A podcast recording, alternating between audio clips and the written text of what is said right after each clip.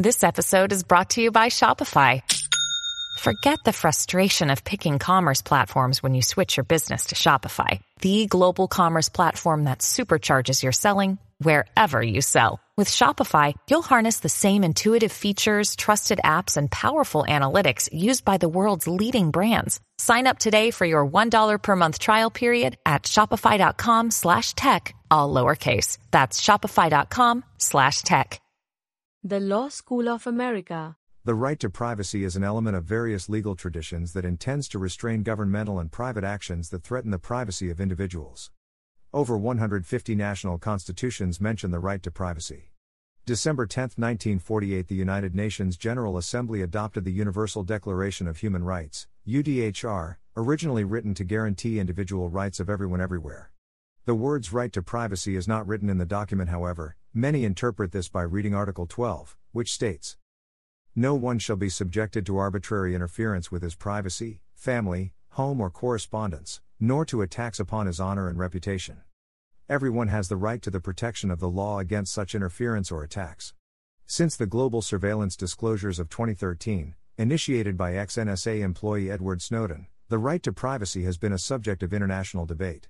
Government agencies, such as the NSA, CIA, R&AW, and GCHQ, have engaged in mass, global surveillance. Some current debates around the right to privacy include whether privacy can coexist with the current capabilities of intelligence agencies to access and analyze many details of an individual's life, whether or not the right to privacy is forfeited as part of the social contract to bolster defense against supposed terrorist threats, and whether threats of terrorism are a valid excuse to spy on the general population. Private sector actors can also threaten the right to privacy, particularly technology companies, such as Amazon, Apple, Meta, Google, Microsoft, and Yahoo that use and collect personal data.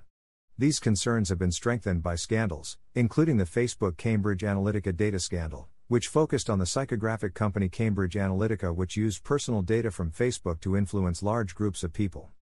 History the concept of a human right to privacy begins when the Latin word ius expanded from meaning what is fair to include a right, an entitlement a person possesses to control or claim something, by the Decretum Gratiani in Bologna, Italy in the 12th century. In the United States, an article in the December 15, 1890 issue of the Harvard Law Review, written by attorney Samuel D. Warren and future U.S. Supreme Court Justice Louis Brandeis, entitled The Right to Privacy, is often cited as the first explicit finding of a U.S. right to privacy. Warren and Brandeis wrote that privacy is the right to be let alone, and focused on protecting individuals. This approach was a response to recent technological developments of the time, such as photography and sensationalist journalism, also known as yellow journalism. Privacy rights are inherently intertwined with information technology. In his widely cited dissenting opinion in Olmstead v. United States, 1928, Brandeis relied on thoughts he developed in his 1890 article The Right to Privacy. In that dissent, he urged that personal privacy matters were more relevant to constitutional law, going so far as to say that the government was identified as a potential privacy invader. He writes Discovery and invention have made it possible for the government, by means far more effective than stretching upon the rack, to obtain disclosure in court of what is whispered in the closet. At that time, telephones were often community assets, with shared party lines and potentially eavesdropping switchboard operators.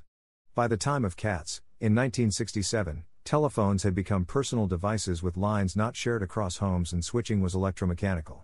In the 1970s, new computing and recording technologies raised more concerns about privacy, resulting in the Fair Information Practice Principles. In recent years, there have been few attempts to clearly and precisely define the right to privacy. An individual right. Alan Westin believes that new technologies alter the balance between privacy and disclosure and that privacy rights may limit government surveillance to protect democratic processes. Westin defines privacy as the claim of individuals, groups, or institutions to determine for themselves when, how, and to what extent information about them is communicated to others. Westin describes four states of privacy solitude, intimacy, anonymity, reserve. These states must balance participation against norms. Each individual is continually engaged in a personal adjustment process in which he balances the desire for privacy with the desire for disclosure and communication of himself to others, in light of the environmental conditions and social norms set by the society in which he lives. Alan Westin, Privacy and Freedom, 1968. Under liberal democratic systems, privacy creates a space separate from political life, and allows personal autonomy, while ensuring democratic freedoms of association and expression. Privacy to individuals is the ability to behave, think, speak, and express ideas without the monitoring or surveillance of someone else. Individuals exercise their freedom of expression through attending political rallies and choosing to hide their identities online by using pseudonyms. David Flaherty believes networked computer databases pose threats to privacy. He develops data protection as an aspect of privacy, which involves the collection, use, and dissemination of personal information. This concept forms the foundation for fair information practices used by governments globally. Flaherty forwards an idea of privacy as information control. Individuals want to be left alone and to exercise some control over how information about them is used. Mark Rotenberg has described the modern right to privacy as fair information practices, the rights and responsibilities associated with the collection and use of personal information. Rotenberg emphasizes that the allocation of rights are to the data subject and the responsibilities are assigned to the data collectors because of the transfer of the data and the asymmetry of information concerning data practices. Richard Posner and Lawrence Lessig focus on the economic aspects of personal information control. Posner criticizes privacy for concealing information, which reduces market efficiency. For Posner, employment is selling oneself in the labor market, which he believes is like selling a product. Any defect in the product that is not reported is fraud. For Lessig, privacy breaches online can be regulated through code and law. Lessig claims the protection of privacy would be stronger if people conceived of the right as a property right, and that individuals should be able to control information about themselves. Economic approaches to privacy make communal conceptions of privacy difficult to maintain. A collective value and a human right. There have been attempts to reframe privacy as a fundamental human right, whose social value is an essential component in the functioning of democratic societies. Priscilla Regan believes that individual concepts of privacy have failed philosophically and in policy. She supports a social value of privacy with three dimensions shared perceptions, public values, and collective components. Shared ideas about privacy allow freedom of conscience and diversity in thought. Public values guarantee democratic participation, including freedoms of speech and association, and limits government power. Collective elements describe privacy as a collective good that cannot be divided.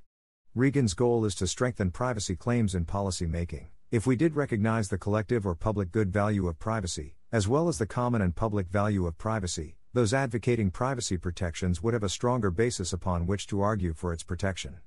Leslie Regan Shade argues that the human right to privacy is necessary for meaningful democratic participation, and ensures human dignity and autonomy. Privacy depends on norms for how information is distributed, and if this is appropriate. Violations of privacy depend on context.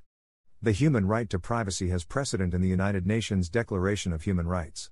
Shade believes that privacy must be approached from a people centered perspective, and not through the marketplace. The Law School of America. The content used in the podcast is licensed by the Wikimedia Foundation Incorporated under a Creative Commons Attribution, Share Alike license.